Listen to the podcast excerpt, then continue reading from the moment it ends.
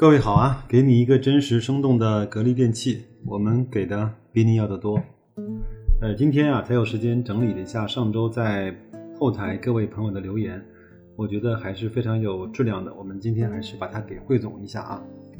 呃，Rainer GSX 的这位朋友在格力的多元化这期节目中留言给我说，呃，他说面对这种。九死一生的这种多元化的选择，哪一家企业不是深思熟虑的？哪一家企业不认为这次是不一样的？我觉得说的特别的对，嗯，因为现在其实很多人，包括我本人，也对格力的多元化其实不是那么的坚定信心，因为在长期以来，格力在空调上给我们的烙印太强太强了。但是我想说的是，呃。我所讲的格力的深思熟虑，是与在网上、在媒体上很多的记者或者是一些网友啊，对董明珠这种大嘴巴喷子型的这种呃多元化，是给予了一点呃拨乱反正。他不是说一个企业的领导人说呃老子想干什么就一定能够干得成的，而是他要像格力这样，根据他现在所处的。呃，环节包括它的一些地位，呃，它的一些核心竞争力的储备，才去做一些谨小慎微式的，或者是说一种由内内涵到外延式的这种多元化的创新。嗯，我是说，像针对于像这样的多元化。格力是相对是比较深思熟虑的，而不像我们跟呃很多国内的上市公司和 A 股的公司，今天我做纺织，明天我就做金融，再后天我就做互联网，不行我就再做 P to P，像这样的多元化，呃，我们说格力，呃，它是一定是谨慎又谨慎的。呃，放在我们面前的客观的数据呢，是说现在格力还有百分之将近九十的业务当量和盈利是来自于空调的。当然，他在这样的非常好的收成的情况下去埋伏一些对未来的希望，呃，去播一些对未来的种子，这种方式我觉得一定是可行的，对吗？这是呃这个事情啊。呃，还有呢，一位朋友叫薰衣草，呃，六幺 Y，他说。呃，白老师的每期节目我都收听，对格力呢也有更深的认识了，也欣赏董小姐的做事风格，雷厉风行。格力需要她这样霸气的船长。去年三十三左右与格力遗憾的错过了，现在正在关注中，打算低于三十五就逐步的买入，可以的。其实对如何买入，嗯，一只股票或者是如何持有格力电器。我也讲过不止一次了，那可以设好你的买入点，那可以设好你多少次、多少呃金额也好、比例也好，再去买入一些比例的股份。你也可以像呃，就是像正金字塔型的建仓，比如说你三十五买入五百股，那三十三就买入一千股，三呃二十九块。就买入两千股，以以此类推吧，看看你能够买入到多少价格，你的资金量能不能够承受？那个时候你再算一下，你所持有格力的成本是多少，再和它的企业价值和它的盈利去比较一下，你买到的是一个低估的正常的，还是一个高估的资产？呃，那也祝薰衣草这位朋友能够实现你在前面，呃，叫知行合一吧。知道了好公司，就要去慢慢的去亲近它，去买入它。还有一朋友叫一八九六幺八九啊，他说看好格力的未来，呃，国家需要有底气、有品质的好企业来支撑。我最看重它的自力更生，从来不想着靠并购获得技术啊，呃，自主研发，愿格力越来越好。其实我们纵观啊。我们中国这些能够拿得上台面的这些公司，呃，真的非常少有人是通过并购的方式来获得很多的技术的。我们知道，在十几年前，中国企业呃财大气粗、腰缠万贯之后呢，很容易用这种并购的方式来去做呃技术的储备或者是市场的占有。我们想想看，呃，当时从 TCL 呃。买了阿尔卡特，呃，和和买了欧洲那家叫什么汤姆逊这家呃电视的公司，以期望获得一些被投和欧洲的被投的技术和欧洲的市场，但是呢，事与愿违啊，这个市场发展的实在是太快了。那从呃灯离子到了 LCD，到了 O O L O L E D，呃，真的是发展的太快了。包括联想买了 Moto 之后，买了。嗯，IBM 的这种叉八六的服务器之后，发现这个时代也在发生很大的变化。更多的专利是基于三 G，而不是基于四 G。更多的专专利是基于当时的那个通讯的协议，而不是现在高通或者是更多人的基于四 G 和五 G 的这种呃核心竞争力。所以呢，我们在中国有很多非常好的企业，到今天来看非常强的。呃，比如说我们的华为，它一直是采用的呃自主创新的方式，包括它呃拿出销售额非常大的一个比例去投入到研发，它的专利，还有它呃当年开始摆脱运营商来去自主的推出它自己的华为的手机，包括荣耀啊，包括 Mate 系列啊，包括这些 P 系列的手机，也是当时吃了很大的苦头。第一呢，是被美国政府翻来覆去的。蹂躏啊，在地板上摩擦，各种各种，为了保护它的这种呃当地的美国的企业啊，还有呢，就是当时我知道华为通过运营商卖掉的或者是送出去的手机是占它整体销量的百分之七十以上，甚至更多。那他觉得这样一定是不行嘛？那呃，华为手机当年啊，大概几年前在我们心目中的印象就是质次价廉，对吗？啊，后来。直到他自己痛下决心，呃，任正非是启用了余承东来接这个通讯事业部的这种大老板之后，才慢慢的开始割离了运营商，才开始慢慢推出了自己呃拳头的产品啊。还有呢，呃，我们的阿里啊，或者是腾讯，呃，我是很多年前看过一个对阿里的这种报道，现在阿里现在整个它的背后的系统是完全由阿里。自己研发的，已经不基于世界上任何一个独立的大公司。比如说，我们都知道像 Oracle 啊，呃，像很多像 SAP 啊这种，包括 IBM 啊这种非常大的公司，已经不能够为阿里所去服务了。甚至说，他们的级别、他们的呃供应能力已经不能够呃被阿里所去满意了。那阿里就自己创造了一套一套自己的后台的系统。嗯，这样的话运算能力更大，呃，出错出错的几率更低。这方面其实我们在包括腾讯也是一样啊，呃，已经走到了世界的前列。我们都知道为什么贵州省这一两年或者这两三年的经济发展的特别好，每年 GDP 的增速都是以百分之两位数啊，十几以上的速度在往上飙升。很大的一个程度呢，就是呃，贵州政府呢发现了自己虽然呃老少边穷啊，穷山僻壤，但是我自己有很得天独厚的呃条件。第一个是我有很多山，呃，那山呢有很多的山洞，这个就是一个天然的存放我们的服务器啊，存放我们的云的一些存储它上面的一些东西。那另外，呃，贵州的这种呃流水资源，水资源也是比较丰富的。那通过水力发电的电力成本又是相对比较低的，嗯，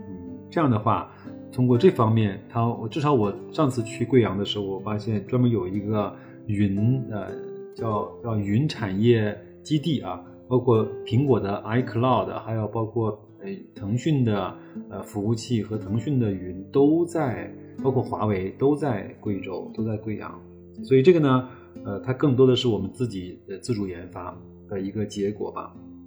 还有像中兴啊，我们以为中兴以前是一个特别大的一个公司，后来被美国这么一一掐脖子之后，基本上就瘫痪了。那更，呃，导致我们认为自己应该有自己更多的这种自主研发和自主创新的呃胆量、态度、能力和意识。所以在这方面，无论是从落地的。呃，他走的路径还是从我们大环境的需求。我认为格力在呃自主创新和多元化方面的尝试，我们应该给他更多的包容、更多的、更多的支持啊和更多的理解啊。那下面一个问题是，有一位朋友叫我从天上来啊，对，就是我啊，这个名字也很有意思啊。他问问了我一个很简单的问题，呃，他说中秋节快乐啊，那个，请问，呃，你觉得是同花顺好用还是雪球好用？这个其实从用上面来说，单从买卖来说，一定是同花顺更加的方便啊。但是呢，呃，就是从信息的获取，包括 F 十这些东西，同花顺做的还是不错的。它毕竟是国内非常好的一家提供。呃，证券服务业务的基础运营的一个服务商，雪球呢，我觉得它打破了一个，嗯，就是投资啊，证券啊，是一个很枯燥的一个环境，它更多的是在社交方面做出了非常好的尝试。以前更多的我们看到的是东方财富的股吧啊，那里面真的是什么都有，包括百度的贴吧，那里面也真的是什么都有啊，然后。呃，上了雪球之后呢，我会发现有一些真的有真知灼见的啊，有一些水平的，甚至有一些很高素养的投资者在这个里面，呃，就是滋生啊，在在这个里面去生根发芽。在这方面，其实雪球它不但是一个交易的平台，是一个信息传递的平台，它更多的是一个经验分享的平台，更多的是一种价值观传递的平台。这个方面，我觉得在。中国来说还是非常非常稀缺的，这个其实我们就在这上面获得了很多投资者的教育，对不对？当然，雪球的老板方三文本身也是一个非常厉害的呃选手啊，呃，那我觉得如果有你你有时间的话，可以去扒一扒方三文的身世啊，还是非常厉害的。第二个呢，他也有本书叫《您厉害，您赚得多》，我觉得这本书还是非常的值得看的啊。好，接着往下来，呃，这位叫幺三九五零六三 kfke 的朋友，他说，呃，白老师你好啊，我每一天都看看你是否更新啊，你如果更新的快呢，我跑步锻炼就多一点，因为跑步的时候就把你录的节目啊多听几遍，呃，我也跟他回复了一下，我说只要我有时间，只要我觉得有有的东西值得我讲，也应该跟大家去分享的，那我就。经常更新，另外，那你是不是跑了这么多步，听了我这么多节目，应该在年底啊，把你减肥也好、塑身也好，这样的更好的成果，应该分享给我们来看一看呢？我那个，那我这个节目还有了一个副作用，第一个就是，呃，帮助大家了解格力，了解一些价值投资的一些基本的观点和理念和方法的同时，还能够帮大家去 减掉一些赘肉啊。还有这位朋友叫起风了，一八七四，他说价值呢，其实不应该用价格来判断。这句话说的非常对啊。那看看市盈率也知道格力更便宜，没错。我们其实估值的更重要的维度是呃 P，就是就是市盈率啊、市净率啊，包括 PEG 啊，呃，还有它整个的这种这个体系吧，增长率啊，包括毛利率啊这些东西，这就是估值嘛。包括行业里面处的平均的水平。但是呢，我们在这个公司是稳定发展的时候，那什么叫市盈率呢？市盈率就是它的它的那个就价格除以它的盈利嘛。那价格又是一个可衡量的标准。所以说，我们现在来看，在什么价位下，我们认为以当前格力的公司的质地它是便宜的，那价格就是作为这样的一个参考而已啊。但是我们应该知道，我们。知其然，又要知其所以然。我们知道，估值它不仅是看价格，更多的是看这方面的东西啊。还有老朋友叫陈林啊，他说一口气读完了朱江红的自传，对格力呢又有了更深的了解。这本书我前面翻过，就叫呃朱江红，我执掌格力的二十四年啊。呃，对对，朱江红总经理呢，这位先生呢，也是我有了非常高的那个，就是。尊敬吧，因为当年读那个董明珠的两本自传，呃，《骑行天下》和《行棋无悔》呢，他其实董明珠也在他的自传里面对朱江红有了非常高的赞誉，哎，因为朱江红他第一个呢自己是比较严格的，第二个呢也是非常嗯独立自主、自力更生，呃，一直带领格力呢走向了更好、更对或者是更健康的这种路径。呃，第二个呢，他是大胆的启用了董明珠，因为董明珠，呃，这样的脾气和性格其实未必是那么好相处的。即便是作为一个下属来说，我相信上司对他来说也是有压力的啊。呃，但是呢，嗯，我知道在那本朱江红的自传里面有一句话是说，呃，没错，当年我就是力排众议，呃，请小董上，就是很多人对董明珠来执掌，呃，作为总经理来说还是有很大的意见的，但是董朱江红在内上那方面还是给了，嗯，就是董明珠非常大的支持和信任啊，这方面我觉得朱江红做的是非常不错的。呃，当然我也知道，最近这几年朱江红也好，董明珠也好，对一些事情的看法，呃，不尽相同。朱江红认为格力不应该去涉足那么多和空调无关的业务。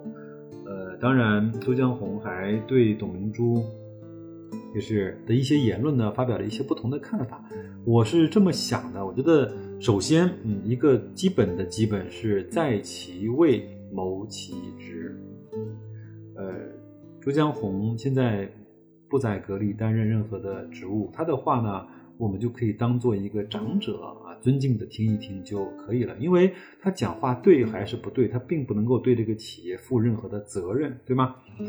呃，他即便是讲的对，那格力好了，那对他来说也不是他的功劳；讲的不对，格力差了，也不是朱江红的呃，就是呃。过失，但是作为董明珠来说，呃，他讲的话对还是不对，就对格力电器，呃，有了非常直接的影响，所以说他是第一的负责人，嗯，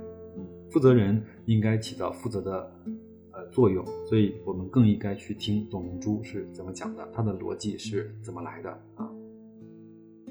还有呢，时间的玫瑰啊，呃，Rose 啊，这位朋友说，白老师好，请教一下，老板电器二十一块了，是不是比格力更值得入手？老板呢也是优秀的白马，今年跌了很多，到了价值低估的区间，下跌空间应该不大了吧？呃，不好意思啊，这位这位朋友叫时间的玫瑰啊，我可能要拿你这个呢做一个典型的呃案例啊，来跟大家讲一下，就是老板电器或者说对一只公公司的估值吧。那我就问你几个问题啊，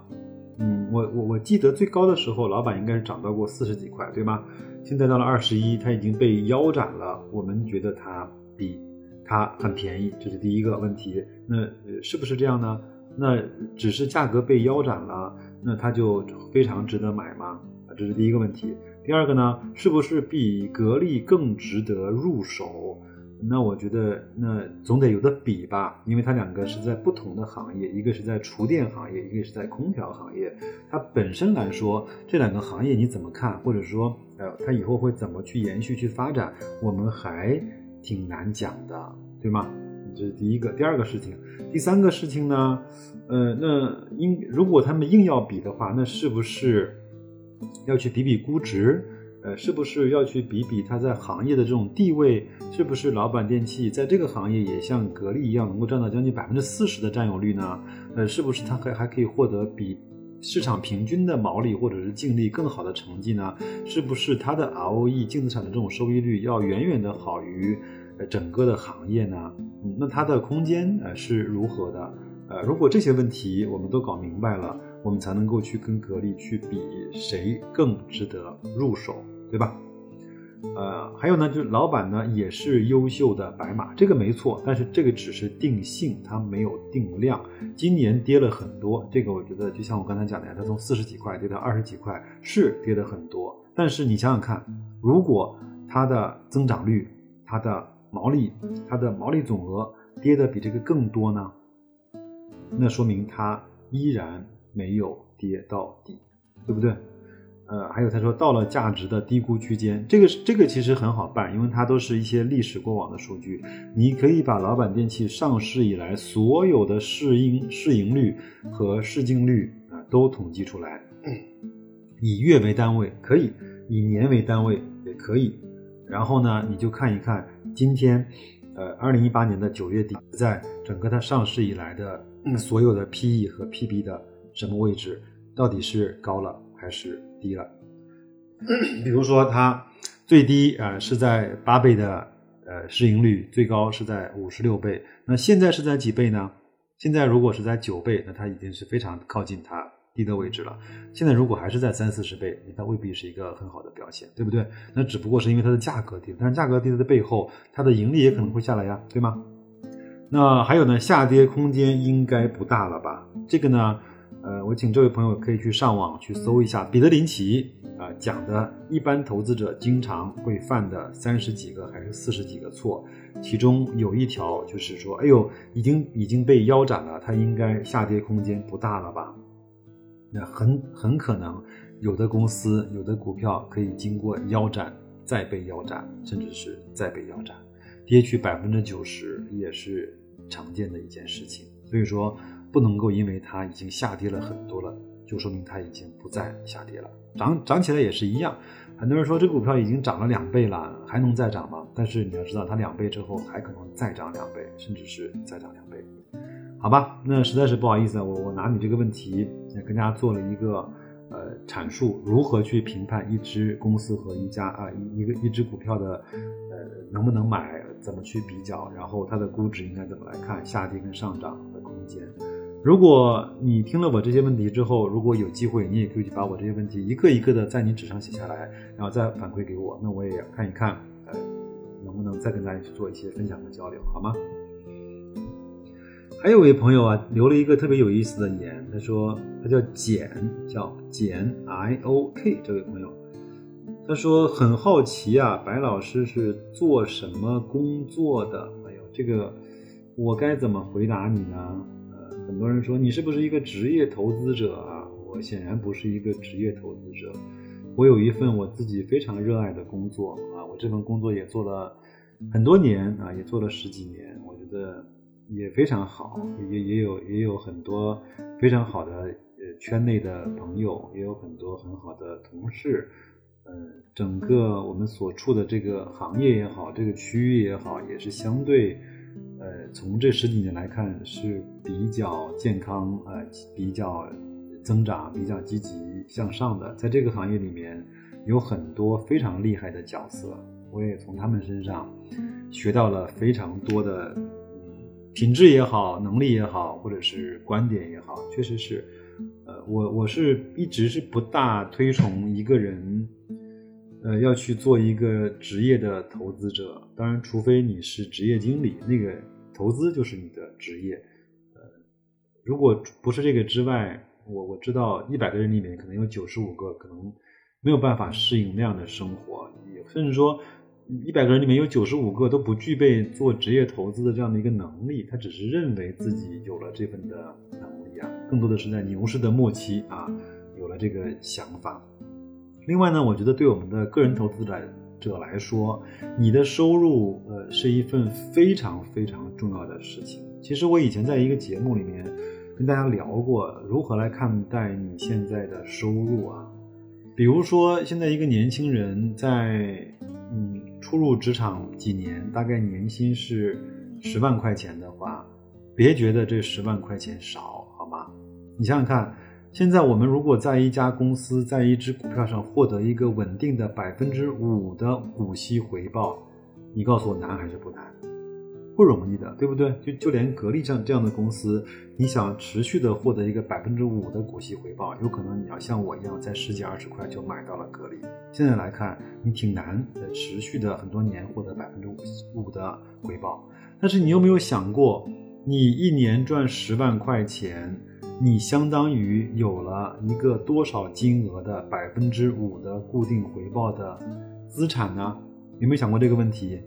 百分之五应该就是乘以二十嘛，对不对？如果你是年薪十万块的话，你乘以二十，相当于你有了一个两百万的资产，每年给你提供稳定的百分之五的固定回报。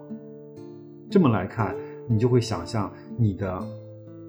年薪乘以二十就是你的资产。如果你在耕耘了很多年之后，你拿到了年薪五十万，你再乘以五十，非常厉害的，对吗？可能你就要获得了一个多少一千万的资产才能获得的稳定的股息回报，这是很多人所不具备的，是吗？所以还是要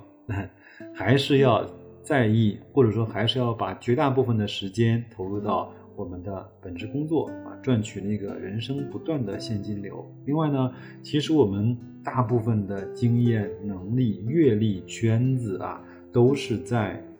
我们的本职工作之中获得的，我们不能够置身事外，我们更不能够在桃花源里面去做投资啊。这就是我对这位朋友的回复吧，好吧？呃，还有呢，这位那个奶茶男神啊，也是我后台非常呃高质量的粉丝啊，经常在后台给我留言和做一些微信啊，呃，就私信的交流。他说：“白老师，你总是说格力啊，那是啊，因为我这个节目叫格力嘛。最近美团上市，你能不能说一说？”我的回复是说，我这个真心不懂啊，因为我很自己本本身就很少用美团啊，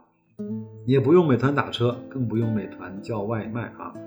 他说，美团难道不就是像你所说的是那个网络版的高速公路吗？它在收费呀？是的，嗯，但是因为我不了解，我不能够下这个结论。我现在能够下这个结论的，在互联网领域只有腾讯和阿里。我认为它是基础设施，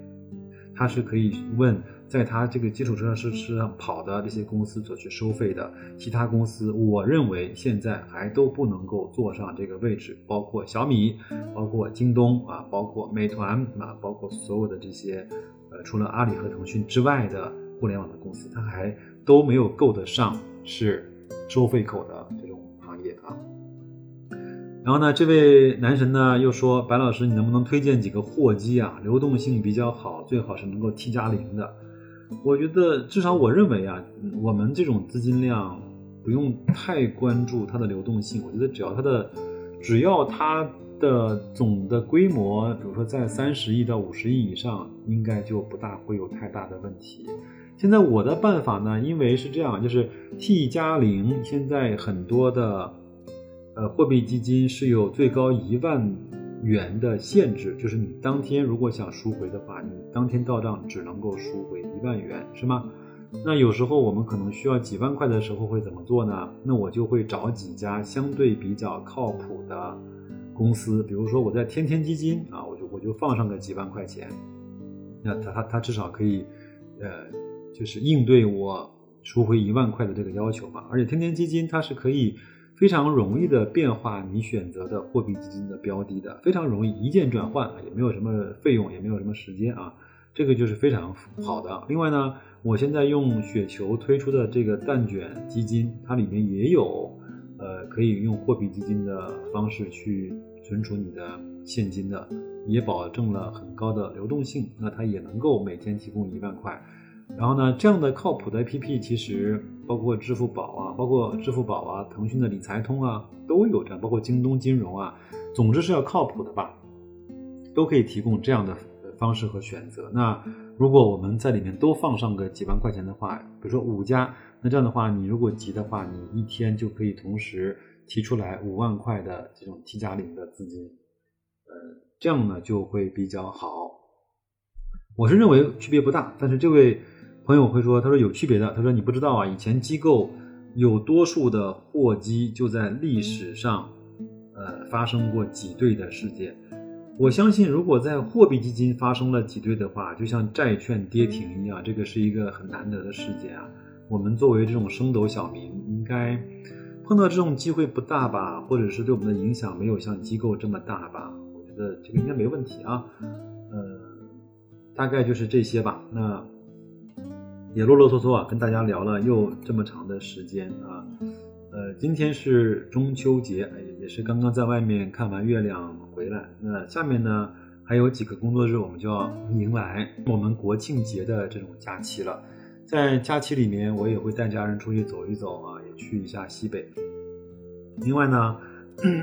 前面也是跟很多朋友聊天说，其实通过旅行啊。也是一个观察上市公司、观察这些商业现象、观察生意模式、观察这些呃动态的一个非常好的机会，所以我也是建议或者是呃请我我我这个喜马拉雅前这些听我节目的朋友，如果你在。你的国庆节之间，呃，发现了一些好玩的、有趣的一些值得我们关注的一些商业现象的时候，也请你能够发呃私信也好，在节目下面留言也好。那我过了国庆节回来之后，那我会帮大家整理一下。当然，我也会嗯跟大家讲述一下我在国庆节出去这几天的行程，以及我看到的一些现象。那就这样吧，提前预祝大家双节愉快，再见。